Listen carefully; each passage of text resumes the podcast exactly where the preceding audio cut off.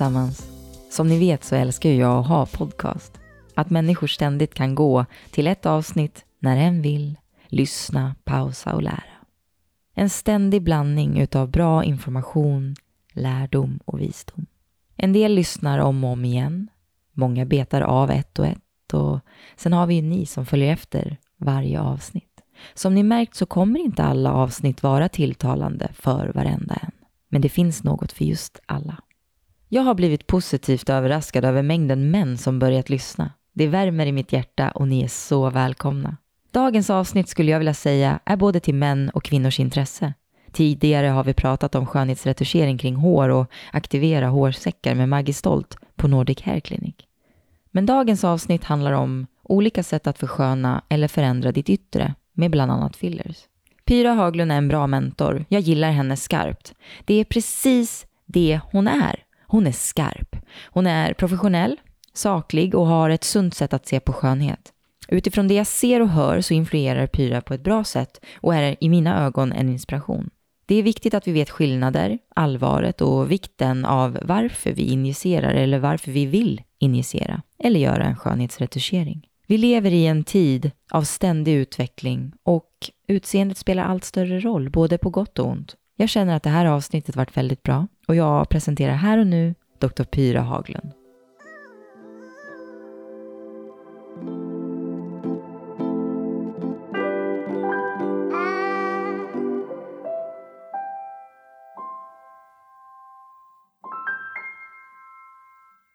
Välkommen Dr. Pyra Haglund. Vilket underbart namn du har. Ja, det är lite ovanligt. Det är, ja, det är ovanligt. Vart kommer det ifrån? Det var ett smeknamn från början, men numera så heter jag det. Mm. Ja, vad fint. Mm. Du startade Stureplanskliniken 2002. Mm, det stämmer. Eh, så att eh, vi har ju funnits med rätt så länge vid det här laget. Mm. Och eh, vi jobbar ju framförallt med icke-kirurgiska estetiska behandlingar. Aha. Som fillers, som vi ofta kallar det nu för tiden. Alltså Restylan och Juvederm och sådana här geléer som vi då kan spruta in för att forma och lyfta. Och vi jobbar väldigt mycket med botox. Mm. Eh, och sen gör vi kemisk peeling och IPL och laserkirurgi och lite annat smått och gott. Det finns ju väldigt många behandlingar nu för tiden. Ja, enormt många. Mm. Du var en av de första som startade med fillers, stämmer mm, det? Jag är en av de första doktorerna i världen som började jobba med Restylan. Restylan kom september 96 och jag började jobba med med Ryssland samma höst. Året därpå började jag jobba med botox. Ah. I estetiskt syfte då. Så att eh, jag håller på länge. Ah, och eh, det har varit en fantastisk resa för vi gör ju så mycket mer med de här behandlingarna idag än vad vi gjorde då. Mm. Och vi vet också idag att det är säkra behandlingar med väldigt liten risk för allvarliga biverkningar. Mm. Kliniken är ju allmänt känd. Det är väldigt många som åker runt hela landet i stort sett för att komma hit. Mm. Och jag försökte hitta hit, jag hade ingen aning. Jag är, vad var det du kallade mig? En... Aesthetic virgin är man när man inte har gjort några behandlingar. Det är lite roligt med det här begreppet aesthetic virgin ja. för att eh, för eh, 2008 kom det en produkt som hette Macrolan som vi gjorde bröstförstoringar med med injektion. Mm. Produkten försvann efter några år i och för sig men då såg vi helt plötsligt en helt ny typ av kunder som kom till vår klinik som aldrig hade gjort några behandlingar tidigare och inte ens hade funderat på det. Mm. Och som aldrig skulle drömma om att göra en bröstoperation men när de tyckte att man kunde göra det med injektion då var det lite tilltalande. Mm. Och det som hände var ju att de efter att ha provat Macrolan också provade både det ena och det andra som vi hade att erbjuda i övrigt. Mm. Eh, och det var då jag myntade det begreppet aesthetic virgin, alltså en estetisk jungfru, att man inte har provat någonting innan. Nej, jag förstår egentligen. Jag har ju själv fördomar kan man säga, så att vi får se om jag blir, om jag blir lite mera ja. upplyst av själva branschen. Ja, ja men det, det, finns ju allt ifrån stora plastikoperationer till små injektioner eller pytteingrepp egentligen. Och det vi mm. sysslar med på Stureplanskliniken är ju till den allra, allra största delen väldigt snabba och enkla procedurer som tar mm. en halvtimme ungefär och kostar några tusenlappar mm. och eh, sen kan man gå direkt tillbaka till jobbet efteråt. Mm. Eh, det är väl det vi mest gör. Mm. Eftersom vi huvudsakligen gör saker av estetiska skäl så tycker jag att säkerhet är väldigt viktigt. Mm. Man kan ju inte ta medicinska risker för att se bättre ut utan det måste vara säkra behandlingar. Mm. Och vi har alltid varit ganska försiktiga och konservativa. Och det tror jag är bra för att man har ju ändå ett ansvar för människors utseenden och hälsa. Mm. Ja men så är det ju. Jag eh, gjorde ju min lilla research som man i stort sett gör inför alla mm. intervjuer. Och jag kände att för det första så är du en, en kvinna som jag absolut vill eh, intervjua med tanke på att det känns som att du med din framgång, med din bakgrund, lite så, vi ska inte gå in så djupt på din bakgrund, men det kändes som en kvinna som man faktiskt kan finna en inspiration ifrån. Och det känns bra för mig att intervjua eftersom också eran, en av er slogan kan man säga är att ni, ni mm, jobbar med en naturlig skönhet. Ja. We create natural beauty. Exakt. Jag är ju sjukt inspirerad av mitt eget yrke måste jag säga. Jag tycker att det är väldigt roligt med de behandlingarna som vi gör här och det, det avspeglar sig kanske i vår dagliga verksamhet också. Mm. Så bara lite kort, berätta, vad, hur tog du dig hit? Mm. Eh, det är en ganska lång väg egentligen, för jag läste medicin i Göteborg mm. och där eh, påbörjade jag också min forskning och skrev en avhandling och under tiden så undervisade jag massa medicinstudenter i anatomi. Mm. Så jag gillar att undervisa. Jag tycker det är viktigt att man har god anatomisk kunskap när man en ska sticka mentor. nålar i någon. Ja. ehm, och sen så tycker jag att forskning och vetenskap och bevis och så är viktigt. Jag läser fortfarande mycket vetenskapliga artiklar och försöker att hänga med i forskningssidan utav vår bransch utveckling. Och det har ju hänt så otroligt mycket i den här branschen de sista åren, så så är det. Mm. Ehm, sen eh, flyttade jag till Stockholm där jag gjorde AT och sen påbörjade min eh, utbildning i plastikkirurgi. Som jag dock aldrig slutförde helt och hållet. Jag hade ett och ett halvt år kvar ungefär mm. när jag började jobba privat. Lite på grund av familjeskäl, det där mm. eviga pusslet. Jag hade ja. små barn hemma som jag knappt såg i vaket tillstånd. Eh, och eh, då var det faktiskt så att precis då så kom Restylan. Mm. Och den första IPL-maskinen kom till Sverige, den började jag jobba med. Mm. Sen hade vi ultrapulslaser som var helt nydanande inom laserkirurgi. Och eh, just den här icke-kirurgiska delen av den estetiska verksamheten har ju exploderat under de här åren med väldigt mycket nya produkter, nya maskiner, nya behandlingsmetoder. Mm. Och idag ser vi att du kan åstadkomma otroligt mycket utan att behöva ta till kniven. Mm. Så det var ett lyckosamt skifte kan ja. man väl säga och eh, nej, det har varit väldigt roligt. Sen har jag ju arbetat väldigt mycket som internationell föreläsare. Mm, exakt, det ehm, såg jag. Ja, I hela det världen. Är väl lite grann, I hela världen faktiskt. Och det är väl också lite grann eftersom jag alltid har undervisat och brinner ju ganska mycket för det. Mm. Mm. Eh, det vi ser nu är att Asien kommer väldigt starkt. Men de har ju helt andra önskemål om vad de vill göra med sina behandlingar. Mm. Men eh, där händer det ju stora saker på alla möjliga mm. sätt egentligen. Och där börjar få stora grupper som får köpkraft naturligtvis. Mm. Men jag skulle säga att i och med att vi vet idag också att många av de här behandlingarna är så säkra så har det ju blivit lite granna okontroversiellt att göra botox eller filler till exempel. Väldigt många gör det och man vet att det är enkelt, ofarligt och det ger en, en, en liten förbättring av utseendet som man kanske är ute efter. Mm. Och idag tycker jag att det hör till mainstream i alla, i Europa, USA, absolut, Sydamerika.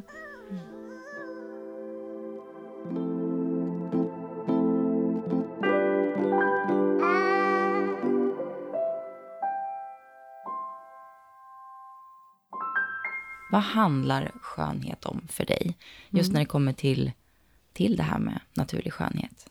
Alltså hur en människa ser ut. Mm. Eh, dels handlar det väldigt mycket om hur människan mår och Mm. På alla, alla mm. plan egentligen. Man, man har ju det vi kallar för karisma eller utstrålning. Mm. En människa som mår väl och lever väl utstrålar också ofta ett vackert utseende faktiskt. Mm. Eh, sen kan man se ut på väldigt många olika sätt. Okay. Så det är den ena biten, att vi faktiskt utstrålar hur vi lever.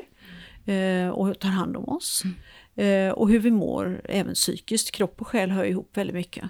Men sen finns det en annan bit som är rent matematisk och som jag tycker är väldigt spännande. Man har nämligen gjort ganska mycket forskning på skönhet de sista åren och vi vet att det finns matematiska formler för vad som utmärker ett vackert utseende. Häftigt. Och det är lite olika för män och för kvinnor. Ja. Um, några särdrag är att man till exempel vill ha en hög grad av symmetri. Mm. Um, när det gäller män så får de gärna ha breda axlar och smala höfter. Och när det gäller kvinnor så ska de ha precis lagom smal midja i förhållande till höfternas bredd. Mm. En kvinna får gärna ha öppen blick uh, och en ganska petit haka och underkäke medan mannen gärna får ha en ganska uttalad haka och underkäke. Mm. Och man har ju diskuterat väldigt mycket vad det här beror på. Eh, och man tror att det är så att det vi uppfattar som vackert är egentligen biologiska markörer för en stark och frisk individ. Oj. Och det vi ser som vackert hos en man det är ofta testosteronmarkörer. Ja. Och det som vi ser som vackert hos en kvinna det är ofta eh, ungdomliga markörer som kanske också då visar en person som är lämplig att avla barn med. Ah. Eh, krasst uttryckt. Ja. Eh, det intressanta är att det här med att uppskatta skönhet finns även i djurvärlden. Så att det finns vissa fåglar som har väldigt färgstarka stjärtfjädrar till exempel. Mm. Och den fågelhannen som har de finaste fjädrarna, Ah. han får para sig mest. Sen kan man ju diskutera om man ska förbättra sitt utseende eller Ja. inte. Ja, Och jag tycker absolut att man gott kan eh, liksom justera det som stör och lyfta fram det som är vackert i ett ansikte. Mm. När någon kommer till mig första gången så gör jag alltid en analys av ansiktet. ehm, Där jag tittar på symmetri, jag tittar på proportioner.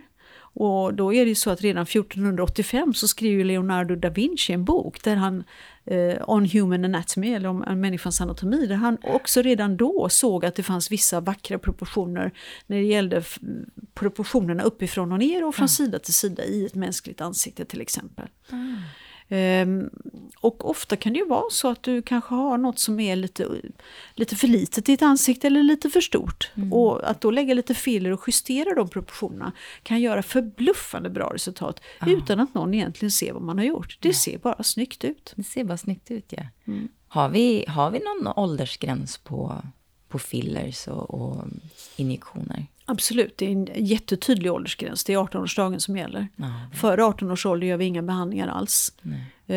Och det är fantastiskt. Undantag ska jag säga, vissa behandlingar till exempel om någon har väldigt besvärande armsvett så kan man med målsmans tillstånd och när målsman är med få en behandling före 18-årsdagen. Mm. Efter 18-årsdagen då faller luckan ner, då får målsman inte veta någonting längre utan då är man en eh, mogen och eh, myndig individ som tar sina egna beslut. Ja, förhoppningsvis. Men rent estetiska behandlingar, så att göra läppförstoring eller något sånt där till exempel, det gör vi inte på någon före 18-årsdagen. Men man kan väl konstatera att vi är ju väldigt utseendemedvetna nu för tiden eftersom vi alla har en smartphone med en kamera i och man tar selfies och, och, och jag tror att det är en ganska hård press, eh, framförallt kanske på kvinnor men även på män, att man ska se sitt bästa ut. Ehm, och ibland tror jag att det är olyckligt därför att man måste ju också kunna få lov att vara sig själv, bara rätt upp och ner. Hel och ren som min mamma sa en gång i tiden, det Exakt. kom man långt med. Jajamän. Ehm, och jag tror det är väldigt viktigt att man eh, får välja själv hur mycket man ska piffa sig och så.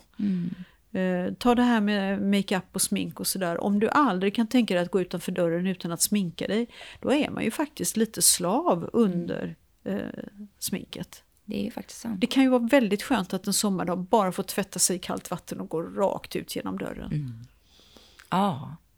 Sen är ju alltså, olika människor har ju olika ideal och, och önskemål. Och det måste, man måste få lov att bestämma själv tycker jag. Så länge det inte är farliga saker man gör. Mm. Eller skadliga saker så, så måste man ju kunna få bestämma själv. Mm. Personligen är jag inte sådär förtjust i överdrivna behandlingar.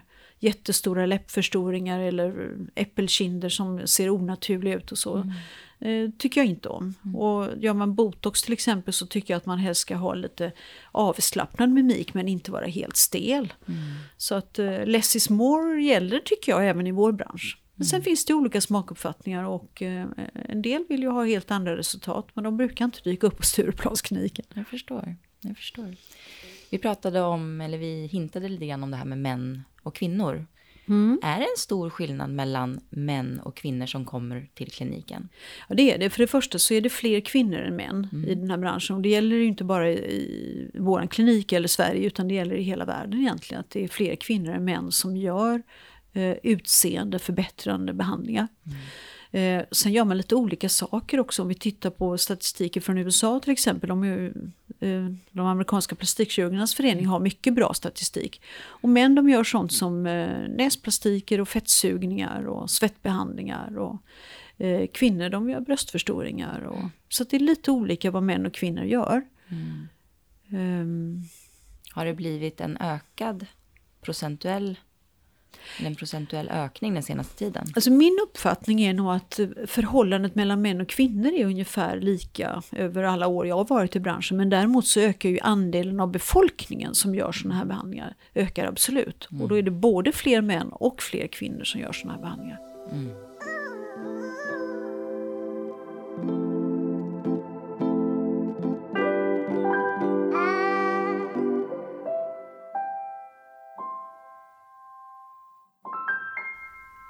Vikten i att gå till någon seriös behandlare.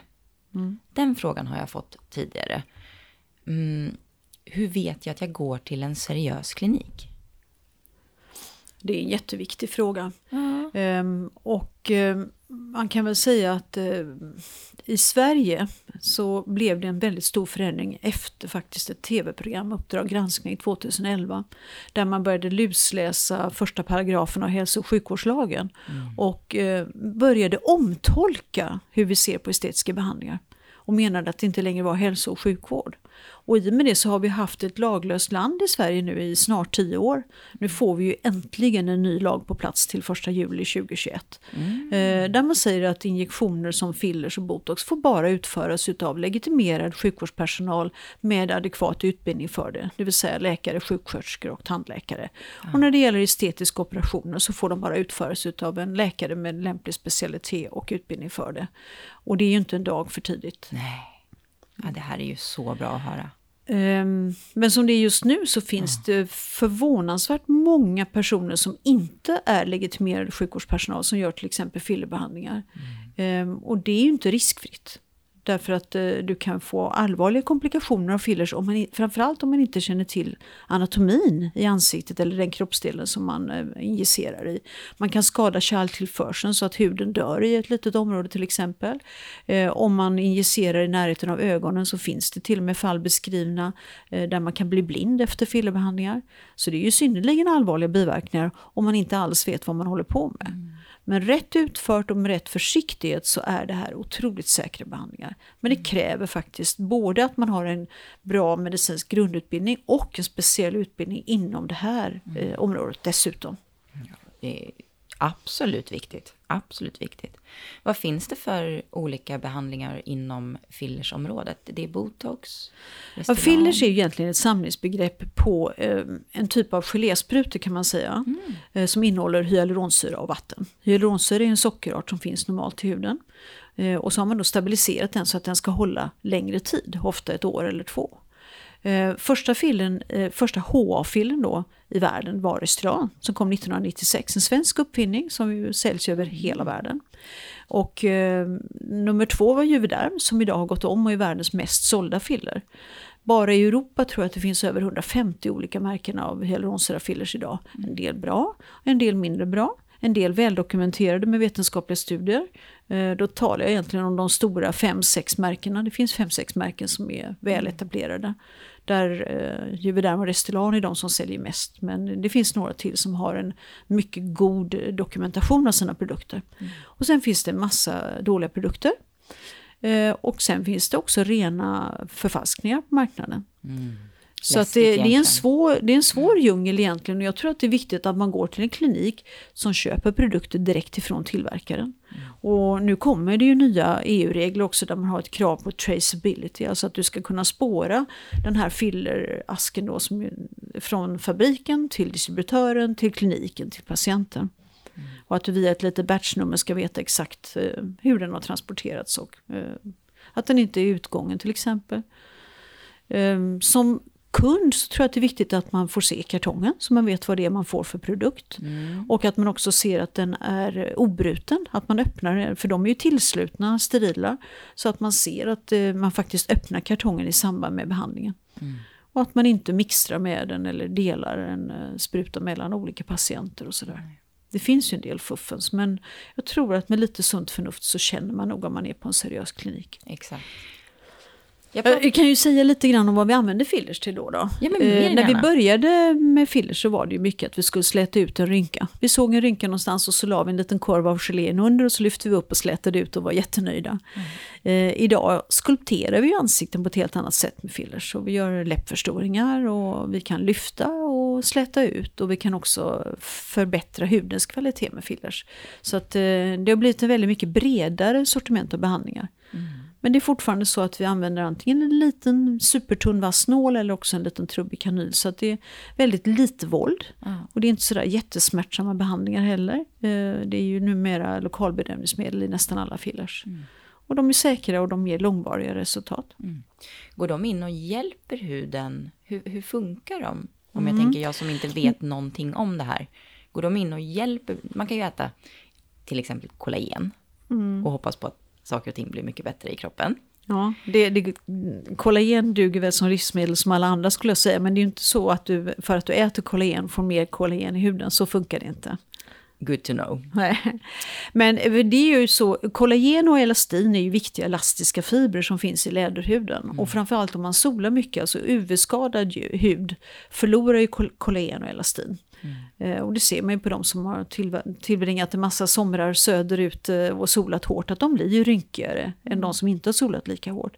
Eh, och då finns det en hel del behandlingar som kan öka mängden kollagen och elastin igen eh, fraktionerad laser till exempel, kemisk peeling, AHA-syror eh, och faktiskt också eh, finns ett par studier på fillers, eh, Restylane Vital bland annat var den första studien, mm. där man kunde visa att man fick en ökning utav kollagen i huden när man hade gjort behandlingar med den.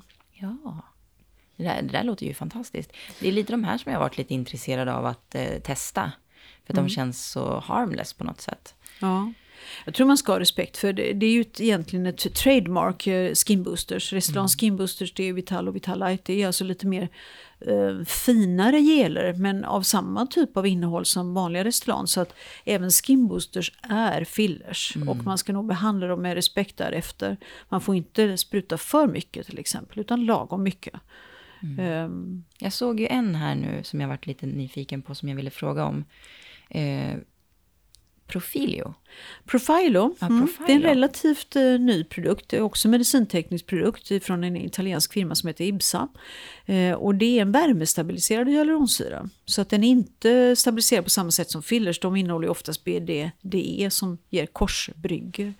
Utan den här värmestabiliserade håller volymen i ungefär 28 dagar. Och den sprutar man in eh, i små punkter eh, som sprider sig under huden. Och som på så vis stretchar och stimulerar fibroblasterna och ger ett ganska fint och naturligt naturligt resultat. Mm.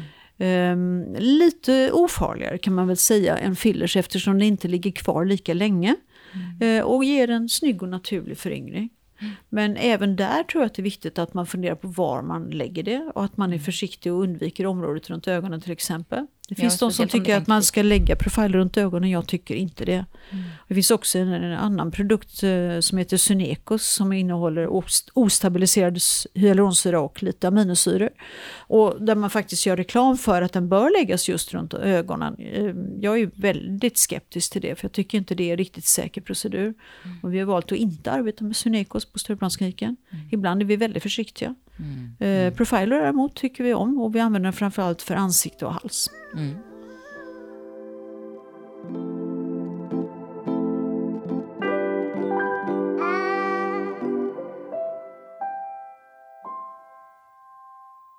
Eh, skillnaden mellan kemisk peeling och IPL?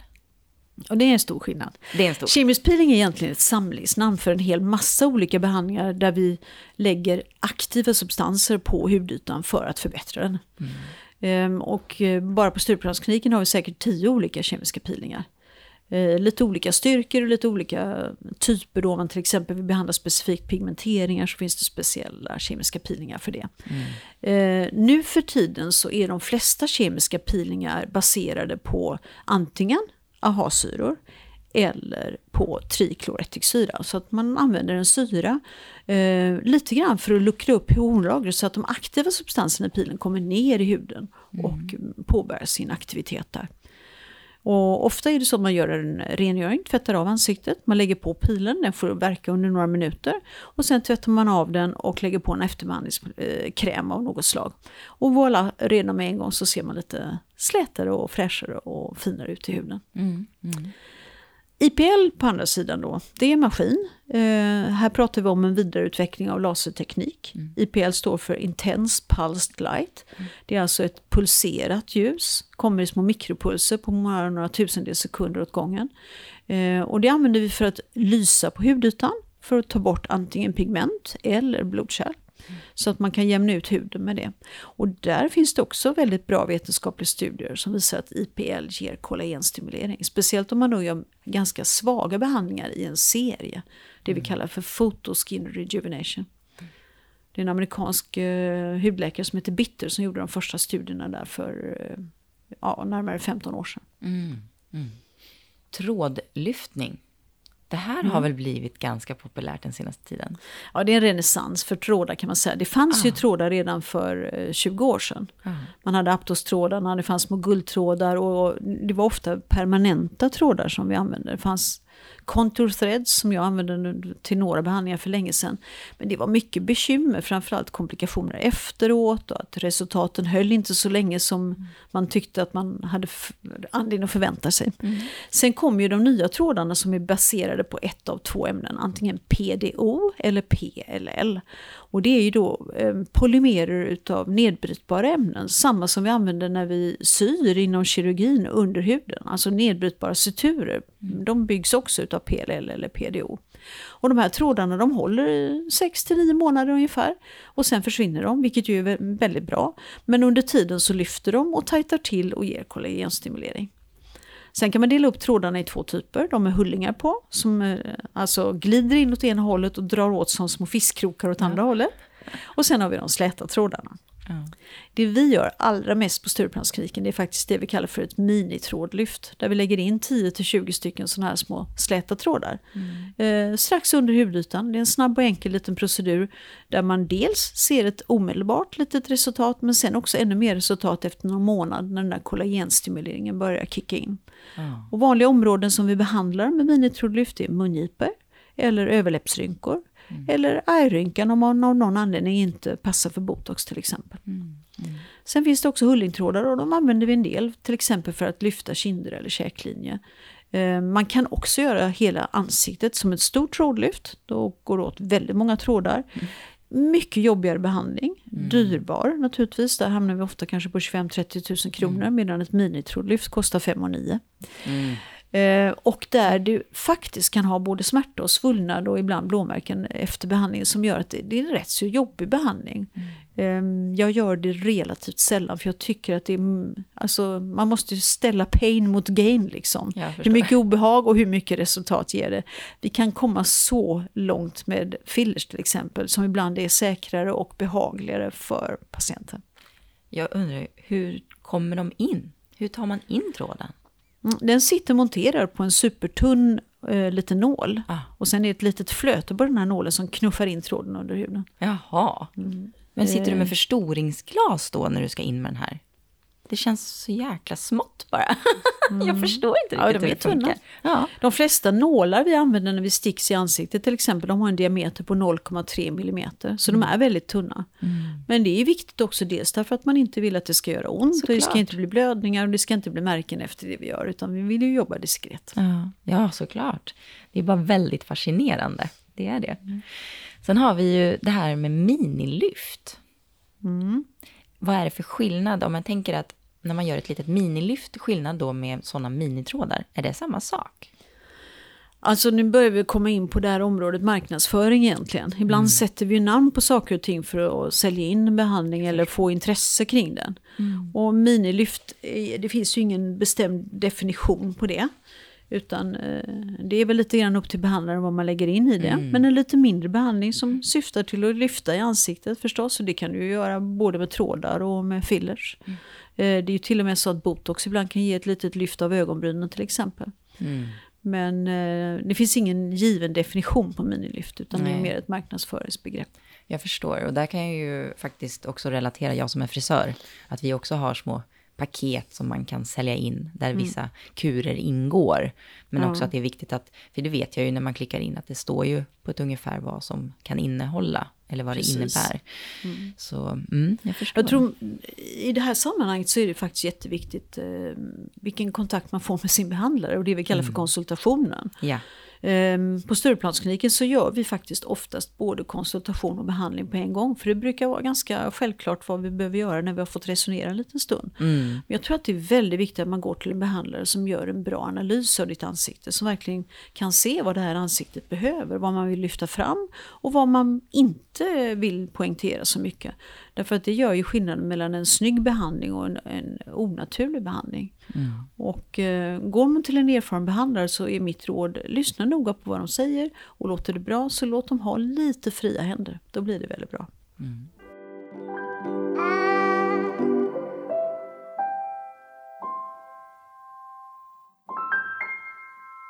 Jag fick en fråga om hur ställer ni er till fetttransplantationer under ögonen? Mm. Vi utför inte det på den här kliniken, mm. ska jag börja med att säga. Ja. Men mm. eh, det är ju teknik som har funnits väldigt länge. Mm. Ehm, det är framförallt en amerikansk plastikkirurg som heter Coleman som har varit föregångsgestalt kan man säga inom fettransplantationer. Ehm, och nu för tiden så finfördelar man ju ofta fettet eh, väldigt noga. Man pratar om mikrofett och nanofett och sådär. Och det är ju så att det är ju en e självtransplantation kan man säga. Att man kan ta fett från en kroppsdel till en annan. Eh, och det överlever eftersom det är mina egna fettceller. Mm. Personligen är jag rätt så försiktig när det gäller fetttransplantationer till ansiktet. Mm. Eh, speciellt om man tar fett ifrån kroppen. Därför att om man skulle pendla i vikt uppåt eller neråt så styr man inte riktigt över hur det fettet eh, utvecklas. Aha. För det är så att går det upp i vikt så går ju även de här fetttransplanterade områdena upp i storlek. Fettcellerna växer helt enkelt. Man får inte fler fettceller men de växer i storlek mm. när man går upp i vikt. Det där är um, intressant. Ja, det är... Aldrig tänkt på, aldrig hört. Nej, men det är nog bara att googla på terrible plastic surgery så kan du hitta ah. bilder på när det går alldeles tokigt. Mm. Så överhuvudtaget tror jag att om man ska göra fetttransplantationer i någon större omfattning så är det en väldig fördel om man har någorlunda konstant kroppsvikt. Mm. faktiskt. Um, sen är det ju så att man kan ju ha fettpåsar under ögonen. Och där man kan göra en fetttransposition. Alltså man flyttar den här lilla fettpåsen som har åkt ut i det nedre ögonlocket och flyttar ner den i det här lite djupare området som vi kallar för tear trough. Mm. Och då är det ju en typ av fett som från början var skapt för att ha just runt ögonen. Och den är inte lika benägen att växa på sig som fett från andra ställen på kroppen. Och det tycker jag kan bli väldigt fina resultat. Mm. Vi har en liten handfull duktiga plastikkirurger i Sverige som gör den typen av ingrepp och det kan se väldigt bra ut. Mm. Men däremot så kan jag ibland tycka att man lägger i lite för mycket fett i samband med facelift-operationer till exempel. Ehm, jag tror att vi alla har sett någon i vår bekantskapskrets som är liksom lite överfylld i ansiktet. Mm. Allting är lite runt och slätt och ögonen blir allt mindre som små grisögon. Där, där det bara är överfyllt runt om ögonen och det blir inte riktigt fint. Nej, nej det har du rätt i. Jag fick en till fråga här. Eh, vad tycker tycker ni om att folk som har fillers kan få reaktion på covid-vaccinet? Mm, det... det... finns ju ett par studier på det. Ja. Eh, ganska milda reaktioner, mm. framförallt i form av en liten svullnad. Eh, och det där är egentligen ingenting nytt. Vi vet ju sedan många år tillbaka att ungefär en på 10 000 kan reagera med en ospecifik svullnad efter filler som ofta inte behöver göra så mycket åt. Mm. När det gäller reaktionerna efter covidvaccin så finns det föreslagen behandling i form av antihistaminer och kortison. Och det mm. funkar. Ehm, och det är ju egentligen en ospecifik reaktion hos immunförsvaret. När vi vaccinerar någon så vill vi ju aktivera immunförsvaret. Precis. Så att eh, jag är inte speciellt orolig när det gäller det. Jag har inte sett några allvarliga biverkningar i samband med covidvaccin. Mm. Mm. Men det är också så att om man till exempel blir rejält förkyld så kan man ibland bli lite svullen där man har fillers. Det är inte så vanligt, men det förekommer. Mm. Mm. Om du fick säga något själv, utan mina frågor, ut till, till lyssnarna där ute, vad skulle du välja att säga då? Jag skulle säga att eh, titta dig i spegeln. Trivs du med dig själv, men retar dig på någon liten sak, så kom hit så fixar vi det. Eh, på ett säkert och enkelt sätt. Och det är förbluffande hur väl man kan må av en bara liten, liten behandling. Mm. Eh, botox i ärrynken till exempel. Ja, dels så påverkar det ju ditt kroppsspråk för att du kan inte se vrålarg ut längre utan bara lite arg. Och då mm. tycker alla människor runt omkring dig att du är en godare och gladare människa. Men också att man faktiskt själv blir gladare. Det finns ju en koppling mellan mimiken och känslocentra i hjärnan som mm. är helt fantastisk. Mm. Eller att göra ett litet lyft med fillers så att man ser sådär lite fräschare, lite piggare ut. Kanske fem år yngre eller så. Det gör väldigt mycket för ens självtillfredsställelse. Och det är måttliga pengar involverade, väldigt små risker och eh, en ofarlig och naturlig behandling. Så kom och konsultera hos oss. Vi har bra förslag på vad som kan bli en snygg behandling för dig. Mm. Tack snälla. Pira, otroligt tacksam för att du ville gästa mig i min podcast. Mm, tusen tack, det var så trevligt att vara här. Ja. ja, att jag fick komma hit och vara här trots pandemin. Mm.